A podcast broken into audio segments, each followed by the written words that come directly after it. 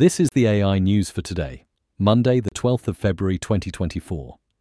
Walt Disney is employing artificial intelligence for a new ad tool named Disney's Magic Words, pitched for brands to customize their commercials per the mood of specific scenes in movies or television series available on Disney Plus and Hulu.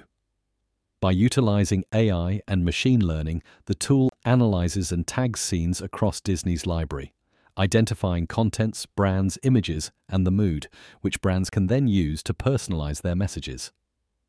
Disney's pivot into streaming ad technology accompanies a broader shift away from traditional broadcast media, with Disney Plus alone generating approximately $790 million in revenue last year. Next, CodeSignal has unveiled a new AI platform which aims to be a parallel to Duolingo, but in tech education. The platform strives to upskill and educate users in areas such as coding, machine learning, and data science. By offering a combination of project based learning and real time feedback, CodeSignal hopes to provide an intuitive and effective learning experience for tech enthusiasts.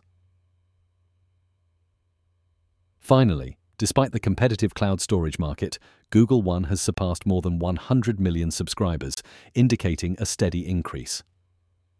This cloud storage platform offers storage plans that start at 15 gigabytes for free and paid plans which increase up to 30 terabytes.